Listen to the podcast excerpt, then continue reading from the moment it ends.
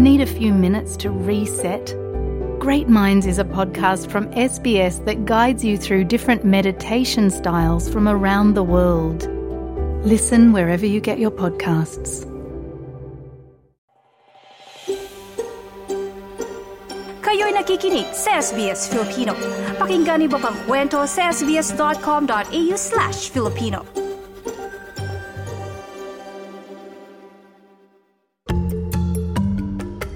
Trabaho, visa at iba pa. Trabaho, visa at iba pa. Kung nabasa ko yung may rules na pagpunta sa ibang bansa na kailangan ng CFO, so na-stress po talaga ako din. Nag-search ako sa mga iba't ibang groups, ano ba talaga yung kailangan.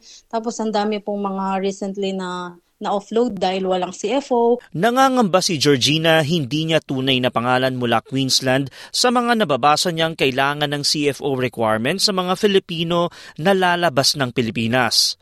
Plano kasing magbakasyon ni Georgina kasama ang pamilya sa Pilipinas ngayong Disyembre at natatakot na mahalang sa immigration counter sa pag-uwi nito sa Australia sa Enero.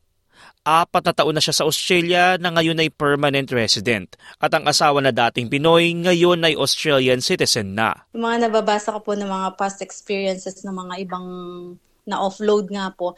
So parang nag-isip din ako baka lalo na po yung kami ngayon magbabakasyon and then kasama pa po namin yung mama kong uuwi then babalik dito. Baka po hindi kami sabay-sabay may ma-offload sa amin. So talagang nag-worry po ako na baka dahil lang sa isa sa amin na dahil lang sa CFO na yan eh mapauwi mapauwi ulit balik ng Pinas tapos yung iba po eh uh, magre-return dito eh yung halimbawa ma- maiwan po ba yung mama ko or maiwan yung isa sa amin.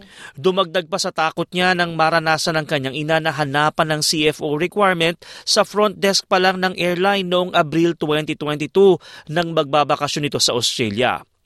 Unang beses lumipad ng kanyang nanay at nalito na sa dami ng hinihinging papeles. Nung po kasing yung mama ko, pupunta din siya dito as tourist visa tinawagan po kasi ako nung isang uh, nandun sa airport and then hinihingan ng CFO yung mama ko. So first time ko pong narinig yung CFO noon. Tapos sabi ko tourist visa yung mama ko, eh Filipino naman. That time po kasi is uh, ongoing pa po yung processing ng citizen ng asawa ko. Eh, so it means Filipino pa rin po yung sponsor niya. And then, yun nga po, uh, after nun, sabi ko, eh, wala talaga, wala po talaga siya. Pinaano naman po siya, pinaalis naman siya kahit na wala po yung hinihingi nilang CFO. Bandang huli po pala, hindi naman pala kailangan yun. Ang tinutukoy ni Georgina na CFO ay ang Commission on Filipino Overseas. Sa pahayag ng Philippine Bureau of Immigration na ipinadala sa SBS Filipino, sinabi ng ahensya na mahigpit nilang ipinapatupad ang umiiral na panuntunan ng mga departure formalities para sa mga international bound passengers. Kabilang dito ang kaukulang dokumento mula sa Commission on Filipino Overseas na tinatawag na CFO Guidance and Counseling Certificate para sa mga Filipino na lalabas ng bansa at makikita sa unang beses ang kanilang partner na foreign national gaya ng fiancé, asawa o miyembro ng pamilya nito.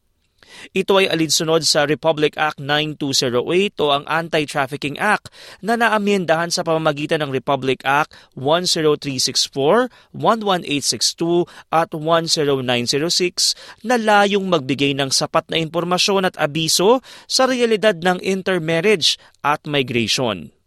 Dagdag din ng komisyon na ito rin ay para maprotektahan ng mga Filipino fiancé at asawa ng mga foreign national na planong mag-migrate sa ibang bansa upang mapigilan ng mga mail order bride scheme at human trafficking na itinatago sa uri ng kasal.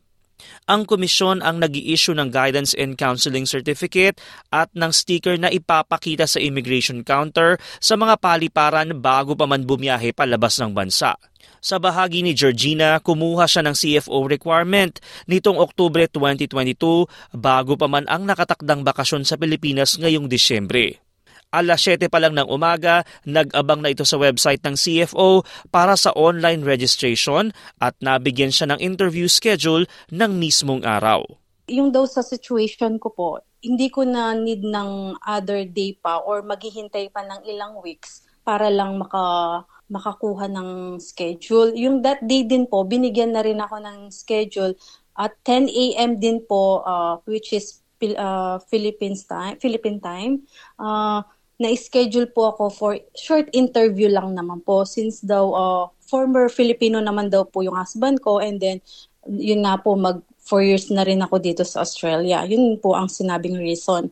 Sa website ng CFO, sinabi nitong ang programa ay maaaring gawin online o on-site sa opisina sa Maynila, gayon din sa satellite office sa Cebu at Davao sa pamamagitan ng reserve and registration.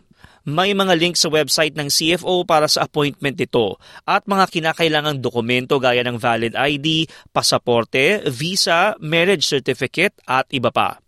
Sa bahagi ni Georgina, nakahanda na din ang mga dokumento niya na naka-digital copy na. Nung nag-register po ako, may sinend po yung CFO online ng mga documents na kailangan i-send dun sa mismong mag interview Binigay din po nila yung mismong email ad nung mag interview sa'yo and then dun mo directly na isend yung mga documents po. Like yung visa, yung passport, yung sponsor passport, uh, na copy at marriage certificate. Yun po yung hiningi sa akin. Matapos ang interview, may link na ibinigay para sa mga detalye, gayon din kung saan pwede bayaran ang pagpapadala ng certificate ayon kay Georgina. After po ng interview, uh, may pinadala po siya sa akin na link. Uh, Doon po ako magbabayad for courier at saka po yung mismong CFO na certificate which is 140 140 pesos po. Tapos, iba pa po yung bayad ng courier kasi mag-choose ka doon kung ano yung gusto mong courier na mag-send dun sa documents mo sa Pinas po. Ipinadala ni Georgina ang resibo ng bayad sa nag-interview sa kanya at nag-reply niya ito ng temporary digital certificate habang hinihintay ang original na kopya. Kakakuha ka na ng temporary certificate. Tapos yung pinaka-original nila, eh, isi-send po nila dun sa uh, relatives mo sa Pinas, which is magti-take ng 4 to 5 months po yata or 3 to 4, 5 months po bago makarating sa iyo yung original. Sa ngayon, hindi pa natatanggap ni Georgina ang original na certificate. Bagaman sinabi sa kanya ng CFO na maaaring ipakita ang temporary certificate na email sa kanya. Nilinaw din sa kanya na nag-interview na sa sitwasyon ng kanyang ina, hindi naman talaga kailangan ng naturang requirement kaya hindi niya na ito kinuha. Enero 2023 ang paglabas sa Pilipinas at muling pag-uwi sa Australia ni Georgina at ng kanyang pamilya pero hiling niyang sana ay mas maayos at malinaw ang proseso ng mga ganitong dokumento para na rin sa kapakanan ng mga Filipino. Sana po maiwasan na yung mga ganitong rules nila na uh, parang biglaan po na kailangan na ganito. Need sana po ma, sa isang site po na ito talaga yung mga kailangan na mga requirements or documents para po pagdating dun sa mismong airport na hindi na po yung pabago-bago po yung mga hinihingi nilang documents sa mga tao po na, na magte-travel. Lalo na po kung pabalik ka naman sa ibang bansa, parang mas mahigpit po sila doon na parang ayaw kanilang pabalikin ba po dito eh samantalang mas mahigpit naman po yung lalo na yung bansang Australia at talaga namang digital lahat at mm, chine-check naman yun before ka talaga makapasok po dito. Pero parang pagdating sa kanila eh parang hirap na hirap kang makaalis po. parang ganun yung feeling.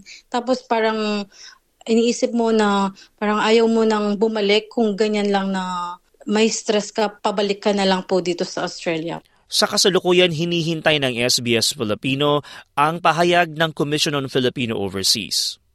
Ang pangkalatang paliwanag at impormasyon ay gabay lamang para sa dagdag na impormasyon at payo na naaayon sa iyong problema o sitwasyon, puntahan ang website ng Commission on Filipino Overseas o kumonsulta sa isang abogado o registered migration agent. Ako si TJ Korea para sa SBS Filipino trabaho, visa at iba pa. Trabaho, visa at iba pa.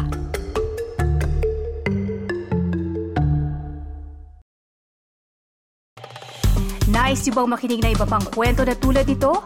Makinig sa Apple Podcast, Google Podcast, Spotify o sa iba pang podcast apps.